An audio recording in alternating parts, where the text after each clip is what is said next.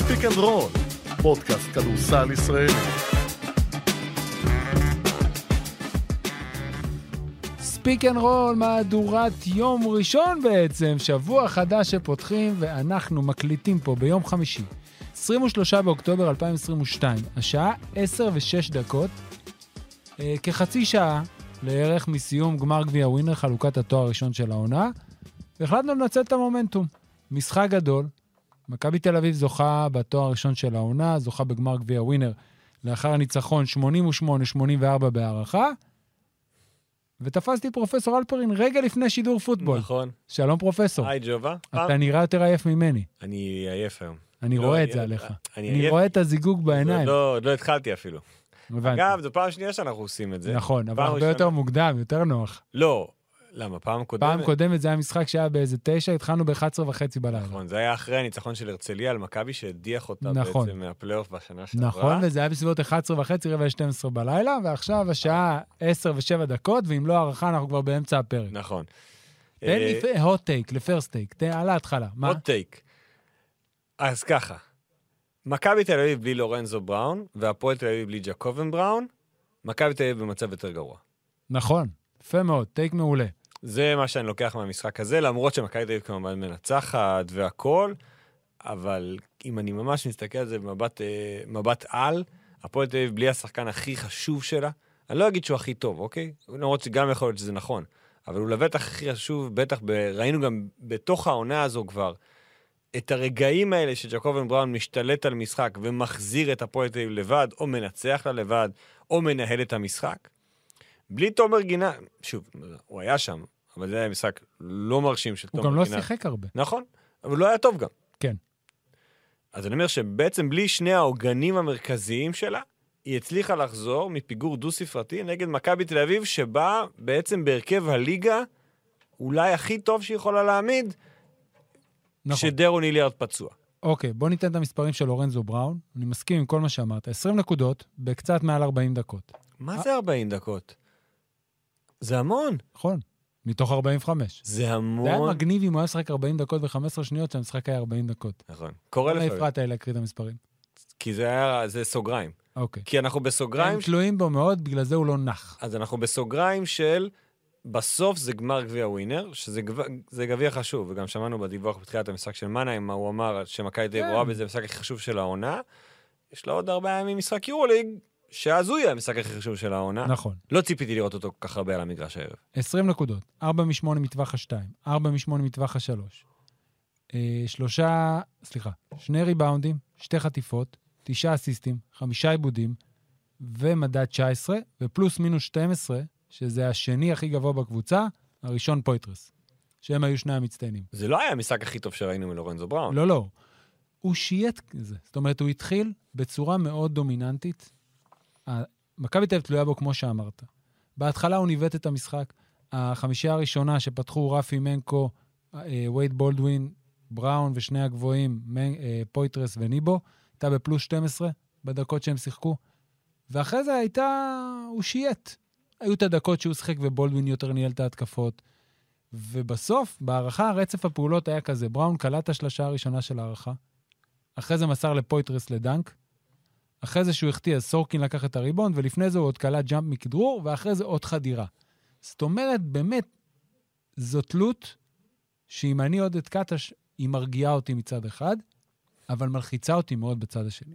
אף על פי שראינו, אם נחזור לניצחון של מכבי תל אביב ולרבן, אולי לכל השבוע הזה, אבל ספציפית מול וילרבן, שעודד קטש די סידר את הרוטציה שלו מבחינת הגארדים. זאת אומרת, בראון ובולדווין מתחילים ביחד, אחרי זה בולדווין יורד ראשון, בראון ממשיך בדרך כלל עם ג'ון די ברטולומיאו, או ג'יילן אדמסים מחליטים במשחק היורוליג, ואז, בולדווין, ואז בראון יורד ובולדווין חוזר, וככה הם ממשיכים, ובסוף שניהם וכוח אש, ומוצאים את ה, כל, כל אחד את ההתקפות שלו ואת ההרכב שלו, ובסך הכל השלב הזה של העונה, החיבור ביניהם נראה די טוב. וגם לא נראה שיש איזשהו עניין מצידו של בולדווין, שהוא זז הצידה ונותן לורנזו בראון לנהל את העסק, יכול להיות אפילו שזה יותר נוח לו, כי הוא לא אחד קלאסי, הוא נקרא לזה קומבו, סקורינג פוינט גארד, כל אחד... והוא עדיין יכול להכריע את המשחק בהתקפה האחרונה, גם אם הוא לא מוביל אותו. נכון, יכול לקחת את הכדור, אין בעיה, באחד על אחד ברור, אבל זה לא התפקיד שלו כרגע לנהל את המשחק שמכבי, יש רק מנהל משחק אחד אמיתי, וזה לורנזו בראון, כן. והיה לנו הרבה דיונים על זה בקיץ. האם, איך זה עובד ומה קורה, וזה, אז ו... את זה אנחנו מתחילים. ומהר מאוד זה יסתדר. המשחק הזה החל, כמו שאמרת, ב-שלוש עשרה שתיים, כשהפועל תל אביב לא מסתדרת, מתחת לסל בכלל, ניבו הרג אותם, כן. ואז ניבו ירד. ואז פויטרס הרג אותם. ואז, לא, ואז סורקין הרג אותם, ואז פויטרס הרג אותם בסוף, וזה מביא אותך לשאלה, שוב, יש פה הרבה, אני קצת חלוק לגבי איך, איך אנחנו צריכים להתייחס למשחק הזה. כן, גמר, מצד אחד. מצד שני, יהיו משחקים יותר חשובים מהעונה בין הפועל תל אביב למכבי תל אביב. זאת התחושה. ואני מסתכל קדימה על, על החלטות כש, כתוצאה ממה שראינו כאן הערב. האם דני פרנקו יכול להרשות לעצמו ללכת למשחק מול מכבי תל אביב, ללא שני הגבוהים שלו, אורטון והורד? לפי מה שראינו הערב, שמכבי תל אביב פירקה אותה מתחת לסל, שאני מניח שניבו ופויטרס במשחקי, גם בדרבים בליגה וגם בסוף, אם כאשר יגיעו לפלייאוף, הם יהיו ביחד, כי הבנו עם מי קאטה שולח למלחמת. כן, גם אני חושב, סליחה שאני קוטע אותך, חמישיית הזרים במשחקים המכריעים של מכבי בסוף העונה בליגה, ובשבוע הגביע, לכשהוא יגיע, זאת תהיה חמישיית הזרים. זאת שראים. אני לא רואה תזוזה בדבר הזה, אלא הם יהיו פה אלמנטים של פציעות. אני חשבתי, לפני תחילת המשחק, שאני לא מבין את קאטש, למה הוא בחר על ביש גם את ניבו וגם את פויטרס, שיש לו את סורקין בכושר מצוין ועוד נגיע אליו, יש לו את גיא פניני, יש לו את בונזי קולשון שהוא כן מלביש ויכול שרק בעמדה ארבע, וגם את ג'יי כהן לדקה פה, וגם את מנקו בסמולבול. אבל, כי, כי ראינו, אבל ראיתי את ההבדל. ראינו שמה שלא כל כך מתאים ליורוליג, כי שם הסייז הוא אחר, והדרישות משחקן בעמדה מספר ארבע, זו דרישה שונה, לעומת מה שאנחנו רואים בליגה שלנו, שעם שני גבוהים כאלה, שפויטרס כן, הוא, שוב, הוא לא ארבע, הוא לא ארבע, ולא משנה מה, נגיע, מה יגידו לא, לנו, לא, מה ינסו. הוא, הוא משחק בעמדה של הארבע, הוא לא ארבע. אבל בליגה הזו, שבאמת, אין אף אחד לא יכול לשים עליו גוף, הוא כן יכול לקדרר, ראינו איזה מהלך אדיר שלו שם, עם הריברס דנק ביד אחת. רגע החזק של המשחק. כן, אז אין, אין באמת אופציה גם לקבוצות הכי טובות שיש כאן, והפועל תל אביב כרגע היא השנייה, סלש השלישית, יחד עם הפועל חולון, הם לא יכולים להתמודד עם הסייז הזה. גם. ולכן הולכים עם זה. מהצד השני גם קריס אה, הורטון, שמקבל הרבה וקיבל הרבה מחמאות בצד ההגנתי ובצד של הריבאונד, במשחקים שראינו של הפועל תל אביב, גם ביורוקאפ וגם בליגה, הפעם היה פחות, אה, אני לא רוצה להגיד מחויב, אבל פחות אפקטיבי, או.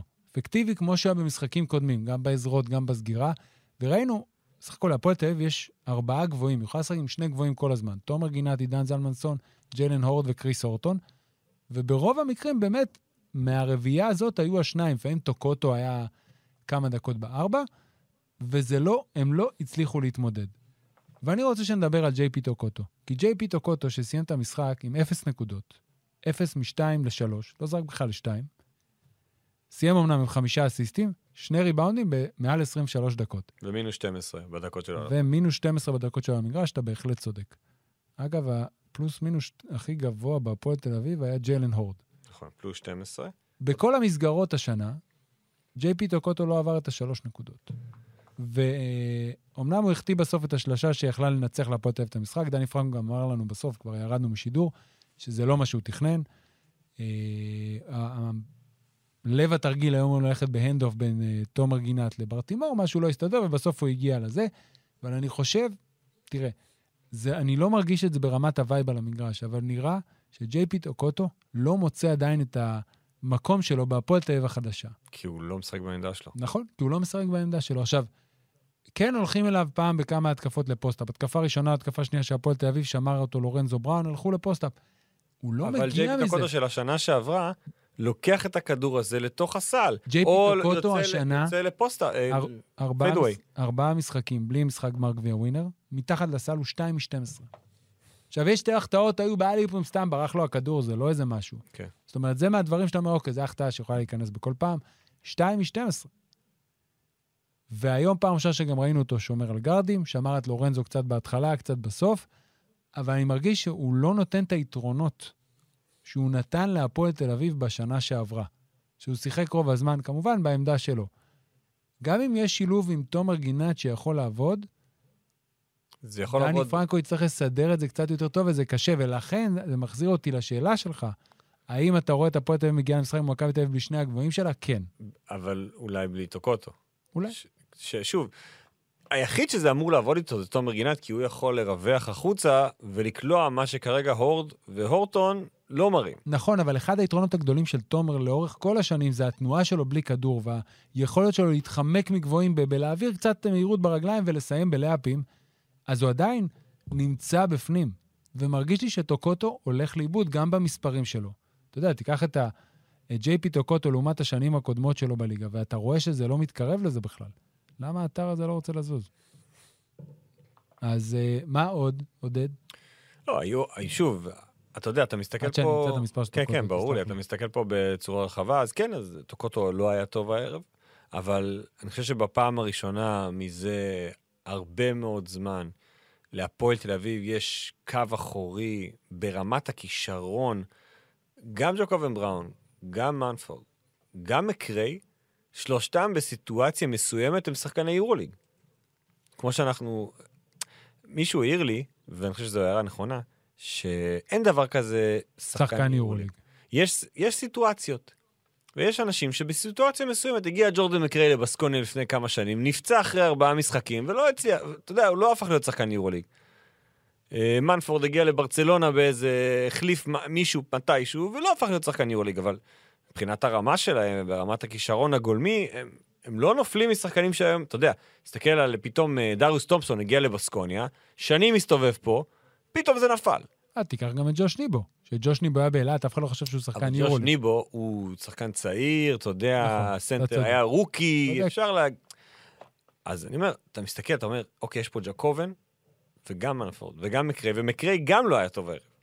היה יותר טוב בסוף, אבל הוא, הוא היה כל כך עצבני בתחילת המשחק. כן, העבירה שם בסוף הוציאה אותו. זה גם פגם להפועל תל אביב בכל התוכניות, שאיבדה אותו כל כך. הרי בתחילת המשחק היו אמורים ללכת אליו, אני מניח, בקו האחורי, כי מנפורד עלה מהספסל.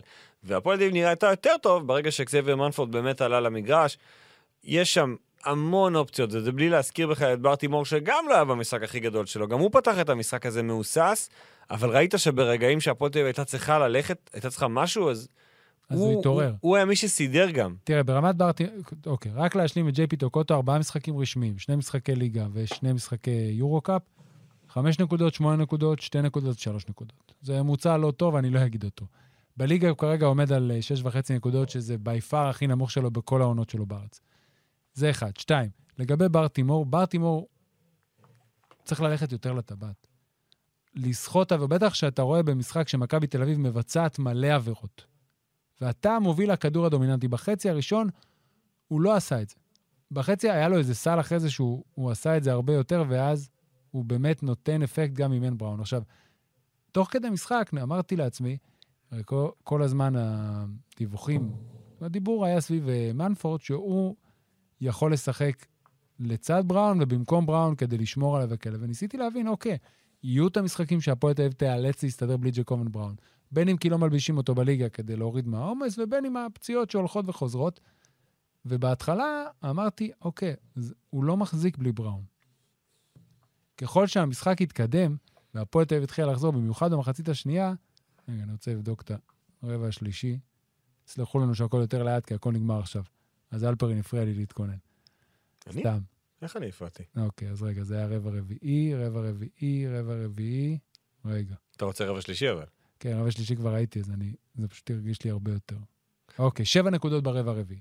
שם הוא העביר הילוך, הפועל התחילה לחזור, שמרה כל הזמן למרווח ביטחון הזה, וראית שמנפורד יכול לייצר. זה יותר לעצמו, לא שהוא שחקן אנוכי או משהו לא, כזה, הוא אבל פשוט, הוא לא, זה הוא הדברים לא שהוא עושה. משחק כרגע. בדיוק. עכשיו, בהרכבים שמשחקים בר תימור באחד, מנפורד בשתיים, וג'ורדן מקרי בשלוש, ג'ורדן מקרי ומנפורד יכולים לייצר לעצמם, ובר תימור הוא הבלנס בעניין הזה.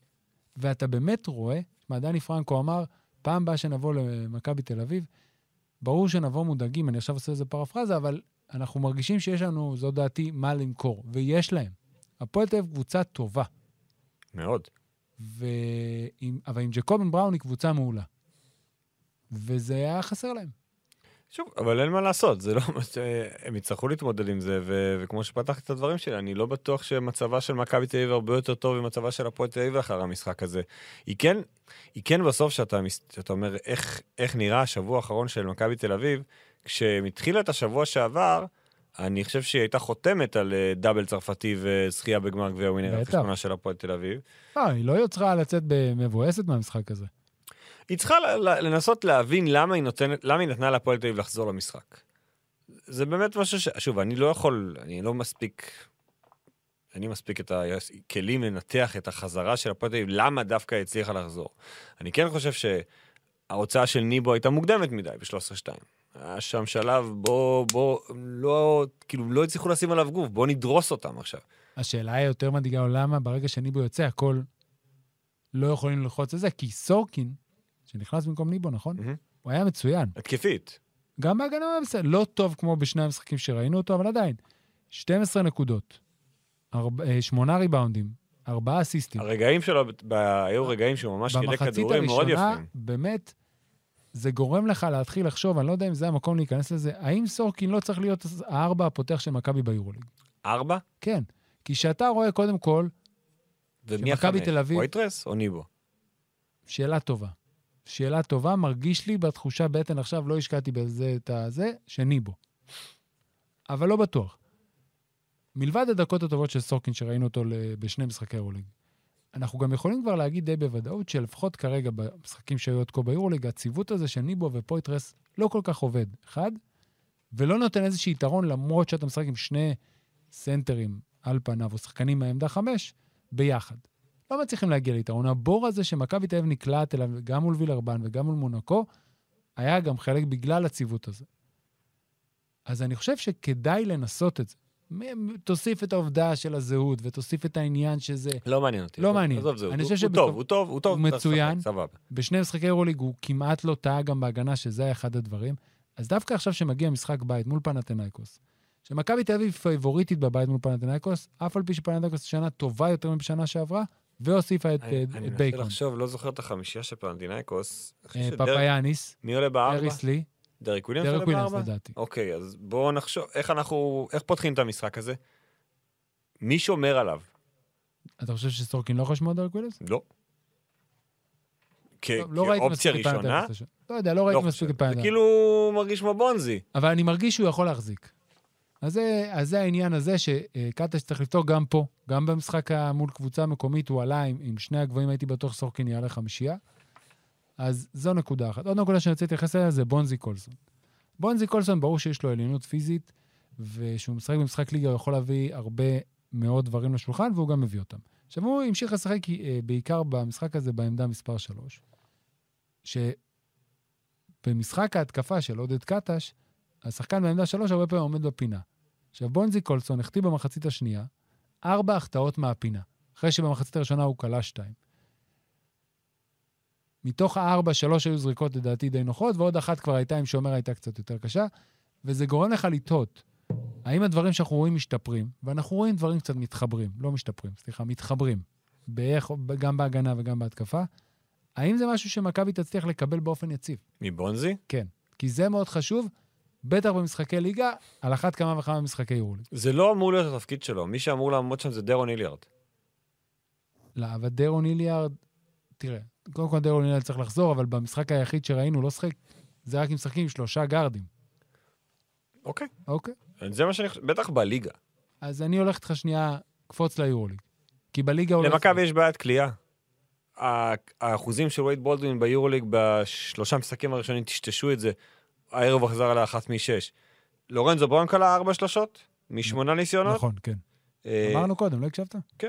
שלוש משבע לבונזי. הנה, כך, למה אתה... אחת משש לבולדווין, ואחת משלוש לג'ון די ברטולומיאר. יש לי את זה פה גם, בטלפון שלי. אבל חבל, אתה מתאמץ וזה, וזה נראה נסגר. אני צעיר עדיין, אני יכול לראות. אבל אתה עייף. נכון. תשע מ-עשרים ותשע מחוץ לקשת, שזה אגב יותר טוב מהפועל תל אביב, שסימן חמש מ-עשרים ואחת, אבל...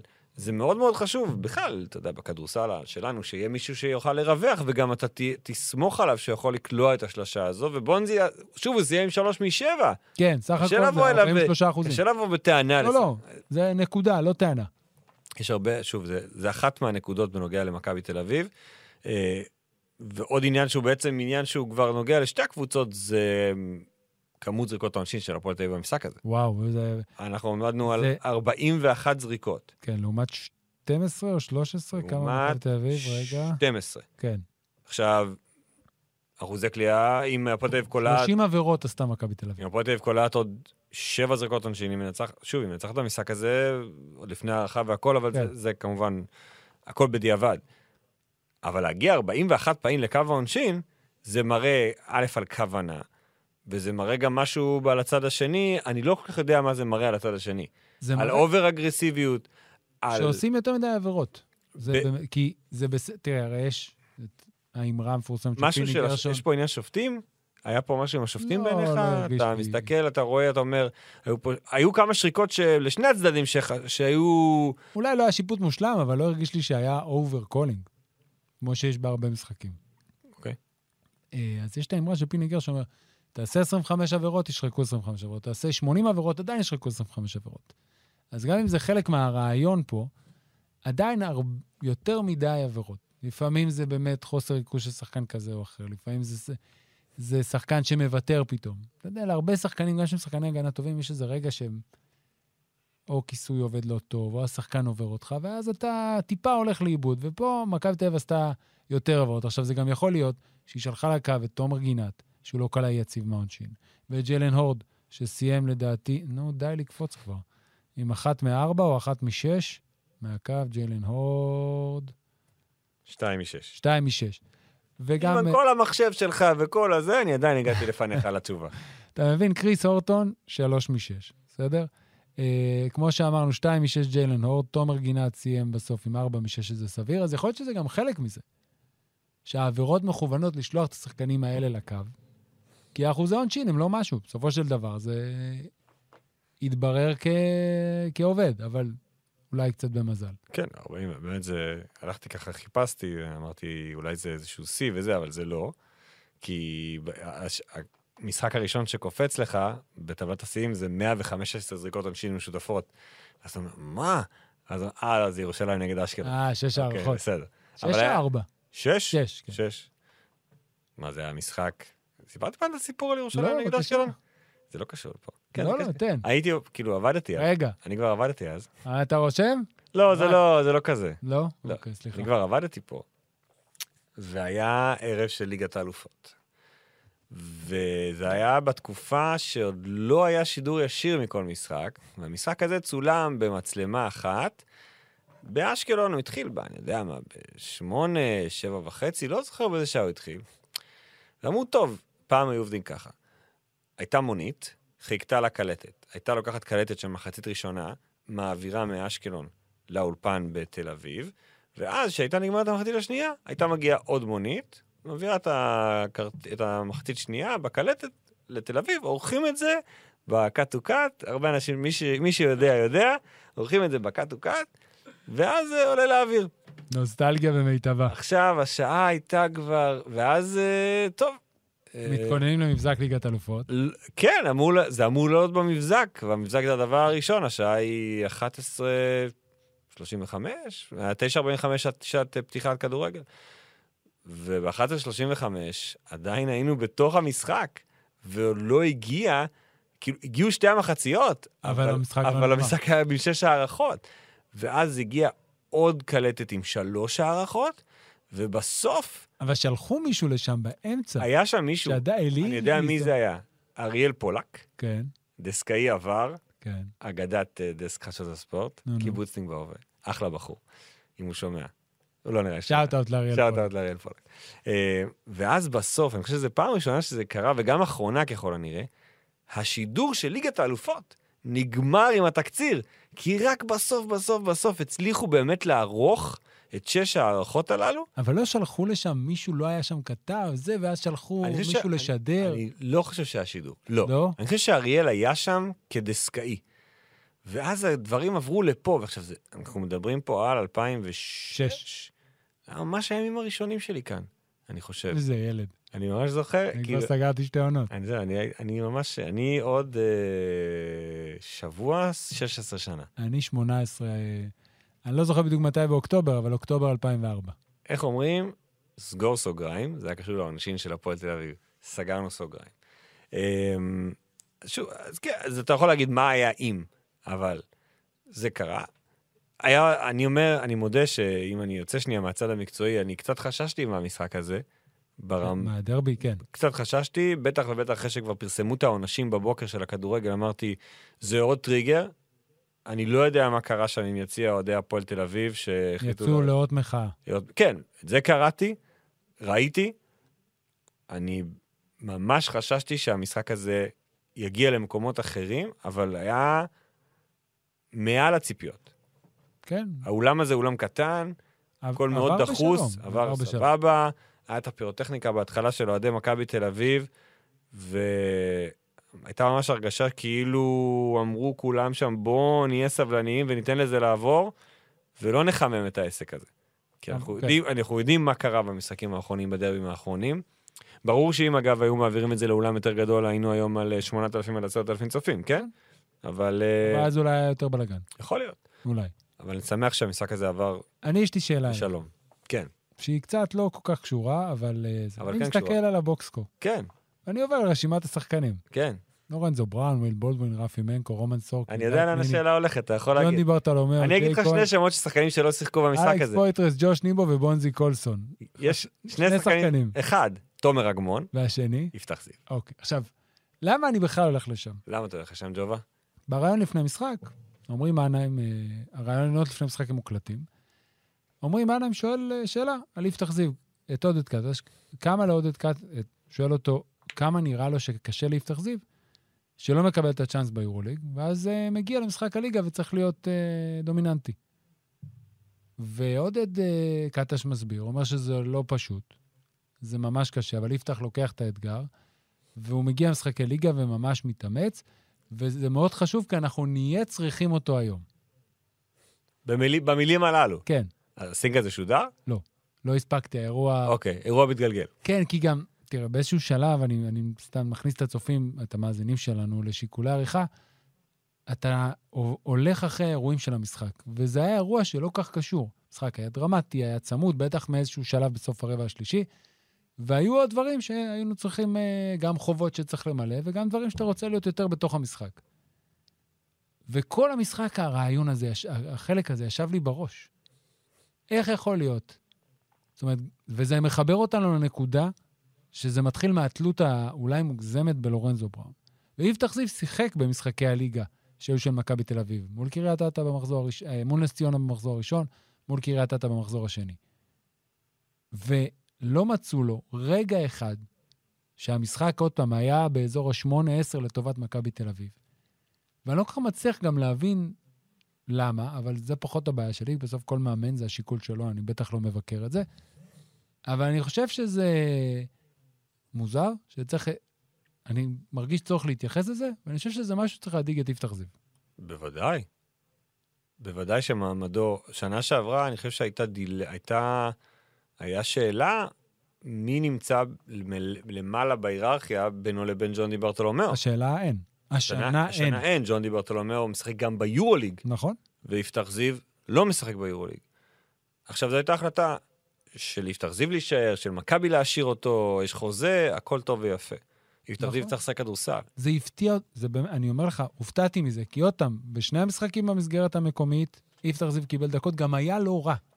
מול נס ציונה היה לו שם רבע, וואי, הם תקפו ימינה, דעתי זה הרבע שני. והוא לקח כמה החלטות מצוינות, ופיק אנד רול, ומצא את השחקן הנכון, זאת אומרת, נראה שהוא כן לוקח, אתה יודע, שאל אותי השבוע מישהו, למה יפתח זיו במכבי? אמרתי שיש בי איזה מימד, נקרא לזה אופטימי רומנטי, שמאמין שיפתח זיו באמת חושב שהוא יכול להצליח כשחקן מכבי תל אביב. ואם זו ההזדמנות שלו להיות בקבוצת יורוליג, אז כל הזדמנות שיש לו ייקח. כדי להגיע אפילו לסיטואציה שיהיה משחק יורוליג בסוף העונה הזאת. היה לו אחד כזה שהיה שווה? נכון, היה לו אחד כזה, ואולי יהיה לו עוד אחד. כי אני, אני באמת חושב שלמשל, עד היום, אם תעצור ותשאל את מורן רוט, הוא יזכור את המשחק של מכבי תל אביב שהוא ניצח מול פנרבחצ'ה פה בבית. אז אני מאמין שיפתח זיו חושב שהוא יכול להצליח גם במכבי תל אביב. זה לא משנה מה יפתח זיו חושב, זה משנה מה עודד קאטש חושב. נכון, ו- ועד עכשיו זה היה נראה שאוקיי, כמו גיא פניני, להבדיל, אבל עדיין, ביורוליג, רוב המשחקים אלה השניים שלא התלבשו, ובליגה הם קבלו את הדקות. אז גיא פנין ישחק רק חמש וחצי דקות, בסדר? הוא, אני מנחש שהוא ידע להתמודד עם זה, הוא עבר כבר מספיק אה, עונות, מאמנים וסיטואציות בקריירה שלו, אבל יפתח זיו במשחק כזה, אולי אני עושה מזה יותר מדי, אבל בגלל הסינק הזה, תסתכל, תסתכל זה קצת לתת... חצי הצהרה. כמה דקות שחק גיל בני? בני גיל שיחק שש דקות. שש דקות.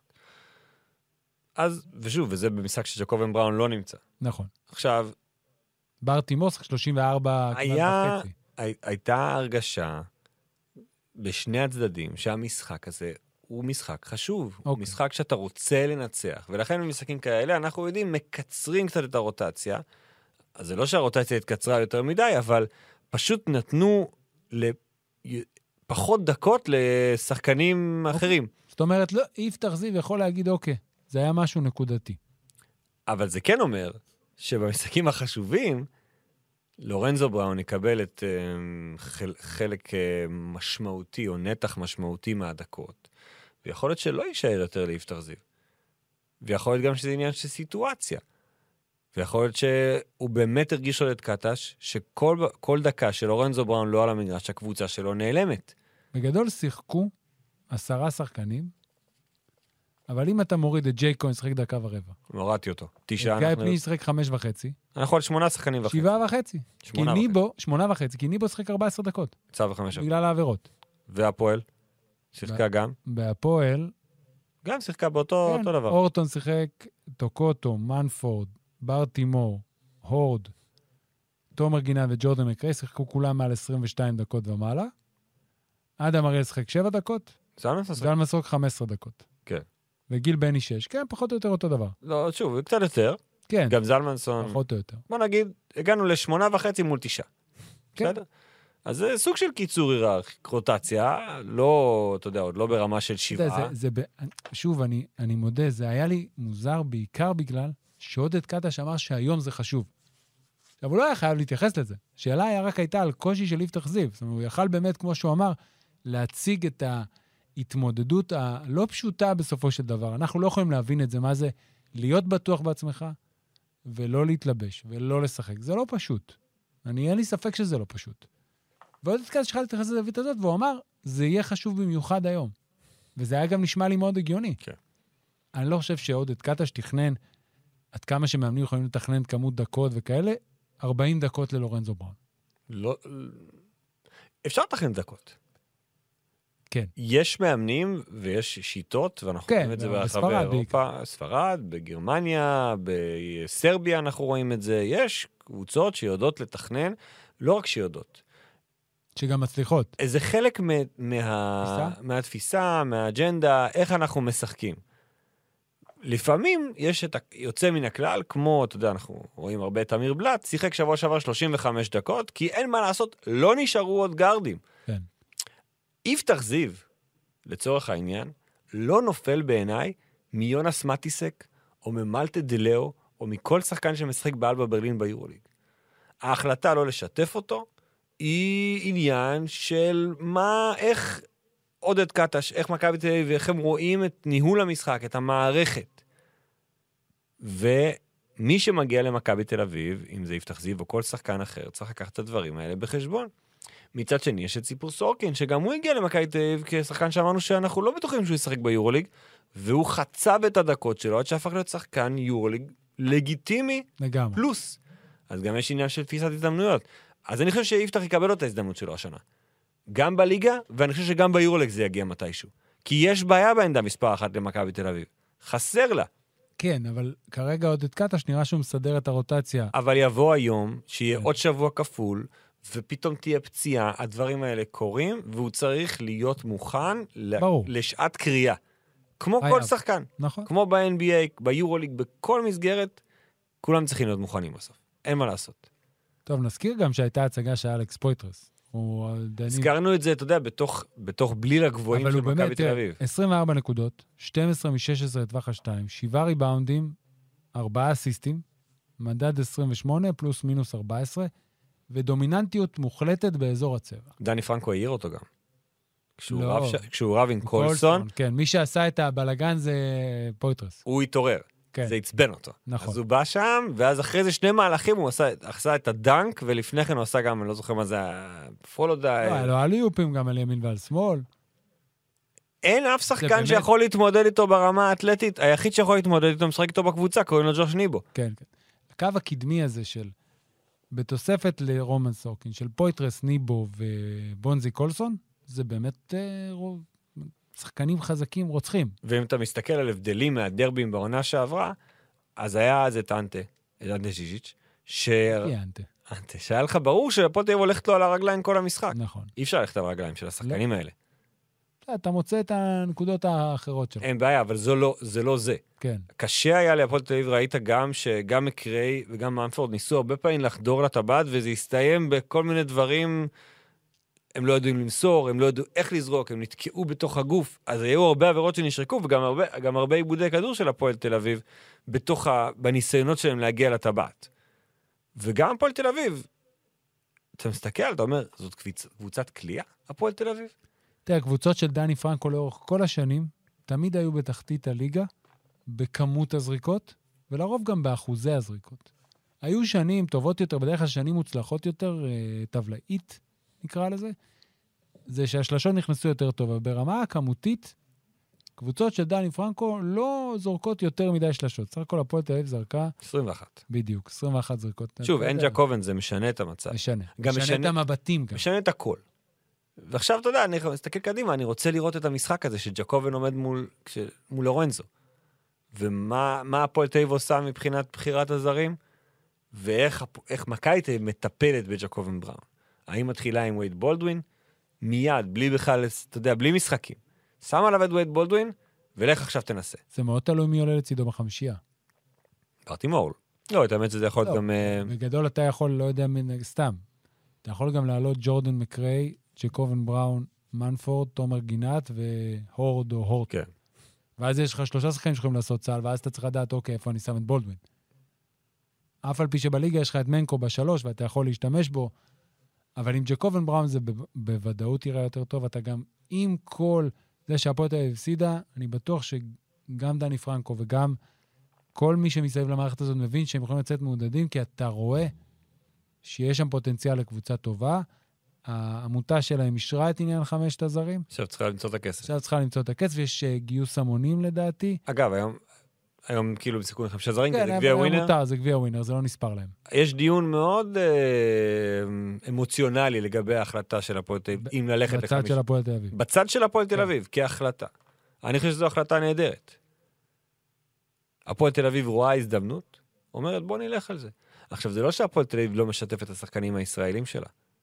יש לה חמישה שחקנים ישראלים טופ ליגת העל, או לפחות, בוא נגיד, שלושה טופ ועוד שניים שמשחקים בכל קבוצה, רוטציה, אפילו שחקני חמישייה, והיא משחקת בשתי מסגרות, ואני לא רואה שום סיבה למה שהפועל תל אביב לא תשחק עם חמישה זרים, אם היא מוותרת על הכנס, היא מוותרת על המענק, זה... מה הם שונים מהפועל ירושלים, או מהפועל חולון, או מהרצליה, או ממכבי תל אביב? זה לא העניין של שונים, זה תמיד הייתה מן החלטה פנימית שלהם, אין עם זה שום בעיה, ועל אחת כמה וכמה שכמו שאתה אומר, קבוצה שהישראלים בה הם חשובים. זאת אומרת, בר תימור ותומר גינת, במינימום שניהם, הם שחקני רוטציה ושחקני חמישייה, לא משנה כמה זרים יהיו בקבוצה, וראינו את זה בניצחון של הפועל תל אביב בחוץ בפריז בסקט, וראינו את זה גם בניצחון הראשון מול לונדון ליונס, ולכן אין עם זה בעיה. אני חושב שהדילמה, הדיסוננס הזה הוא תמיד פנימי בהפועל. זה כמו שהחתימו... שנה זה היה, דעתי זה היה שקטה שהיה בהפועל, זה היה ארבע עשרה חמש עשרה, שהחתימו את דיג'ון תומפסון. אוקיי. Okay. גם כזר חמישי, אמנם שיכולו להלביש ארבעה, והביאו אותו, או משהו כזה, אני לא זוכר את הסיטואציה, וגם הדיסוננס הוא פנימי בין האוהדים. בסדר? יש אוהדים, אולי בין מקימי העמותה, אני לא, לא מכיר אותה, שבאמת חושבים שהפועל תל אביב צריכה ללכת עם עניין הערכים שלה, עד הסוף, ובמקרה הערכים שלה, זה ארבעה זרים לכל היותר, ולתת הבמה לשחקן הישראלי במקביל. יש כאלה, ויש כאלה שאומרים, אוקיי, אלה החוקים. עכשיו נגיד, והפועל תל אביב הייתה נשארת עם ארבעה זרים, סבבה? אבל במקום החמישה ישראלים שיש לה עכשיו, היו פה שלושה מתאזרחים. זה היה מקדם את השחקן הישראלי? אני לא יודע, אני מניח שלא, אבל זה, שוב, בסוף, כל העניין הזה, הוא תפיסה של הקבוצה עצמה והעמותת אוהדים שמרכיבה אותה, אז קשה לנו לענות על זה. תיקח עכשיו גם שלושה אנשים פה בערוץ הספורט, סביר להניח שגור שב יגיד לך ארבעה זרים זה מספיק, סביר להניח שהאוזמן יגיד לך חמישה זרים זה יופי, אם אפשר שישה. ושימון יגיד, שני זרים מקסימום. לא, אני חושב שהוא יודע שניים, לא יהיה שלושה מקסימום. אז כל אחד והתפיסה שלו, העניין הוא ארגונית.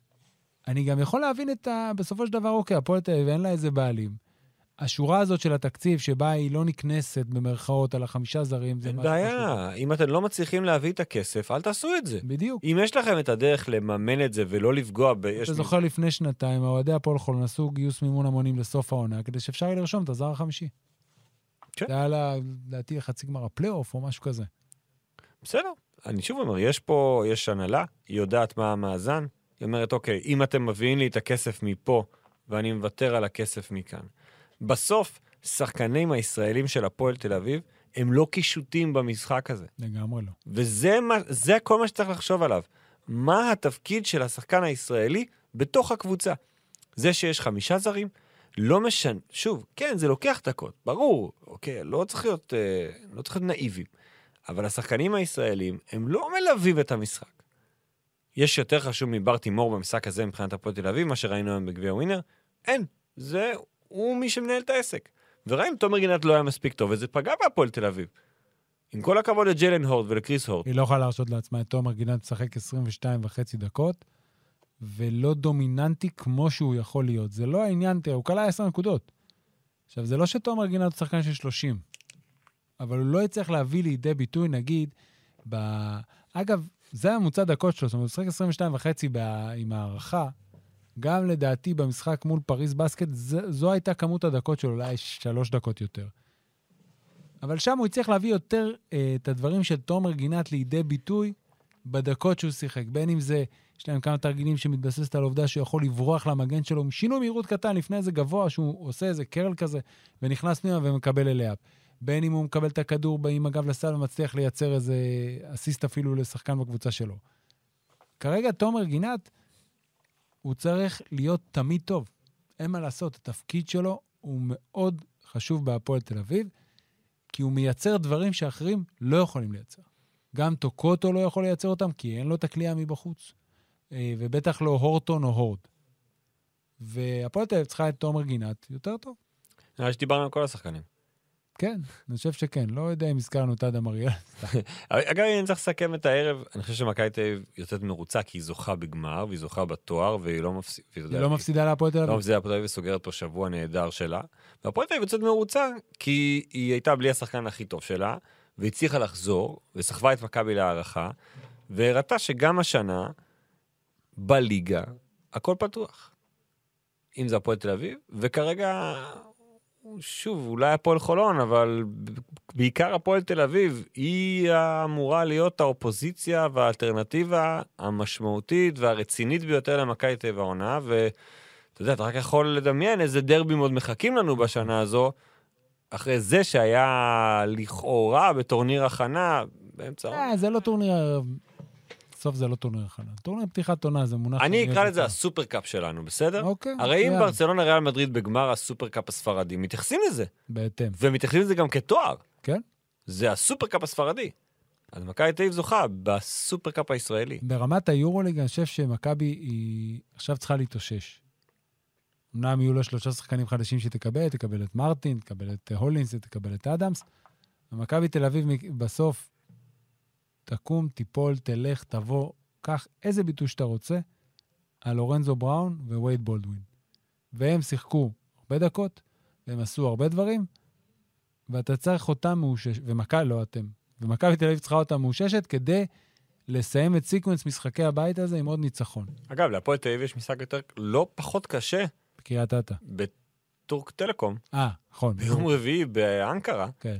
קבוצה טובה. כן. משחק חוץ, אחרי שלושה ימים, וגם הפועל תל אביב שחתה את השחקנים שלה. אני לא יודע מה מצבו של ג'קובן בראון. אמרו כמה ימים. יכול להיות שוויתרו עליו במשחק הזה כדי שישחק נגד הטורקים? לא. לא יודע, אבל לא נראה לי. לא נשמע הגיוני. היו מבטרים עליו נגד טורקים ונגד קריית אתא. אם הוא היה יכול לשחק בדרבי? אם הוא היה יכול לשחק בדרבי.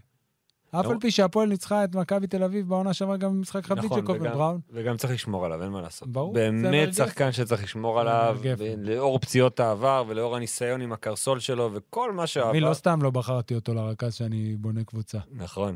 רוב האנשים לא הסכימו.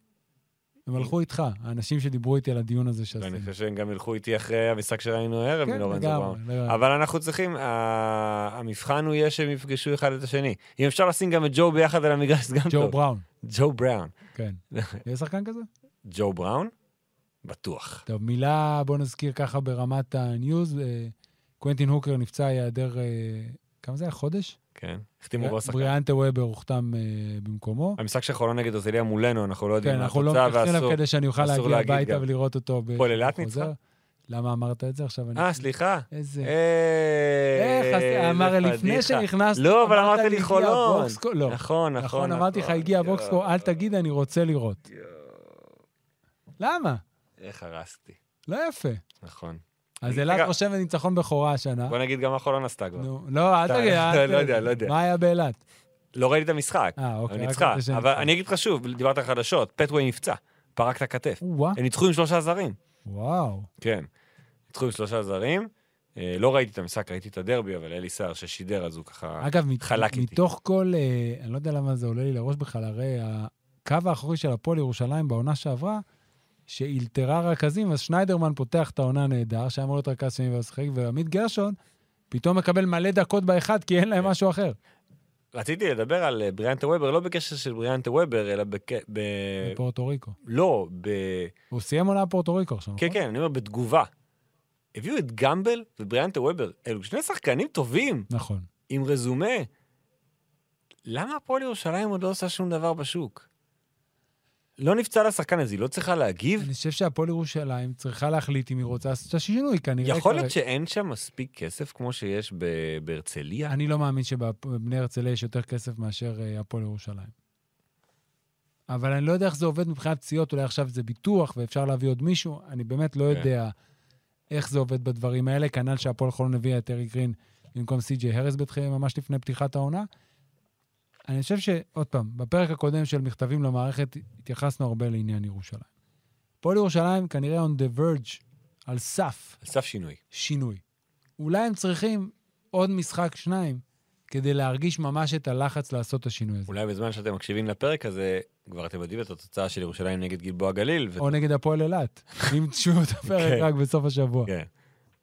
אז, אז עוד, עוד שבוע מכריע. עוד שבוע. ב... אני מקווה שאין לך עוד הפתעות לגלות לי שאני לא אראה בבית. יש לי לבוא לראות את זה, ויש את הלייקרס, יש עוד... לא, הלייקרס זה עכשיו מולנו. בגלל זה אני בא, אני רואה... דני משחק בלילה. כן. עד שאתם תשמעו את זה, הוא כבר שיחק וקלה שלושים וחמש נקודות. וניצח את המשחק. וניצח את המשחק על הזה. עד כאן ספיק אנד רול הפעם. אלפרין היה... לא, אני באמת מצטער שהרסתי את אלעד. אתה תשלם על זה ביוקר. לא, אבל זה באמת, אני שכחתי. אני עייף. אין בעיה. אני מתנצל. אני אוהב אותך. ולכן זה אני לא אעשה לך שום דבר. תודה, תשובה.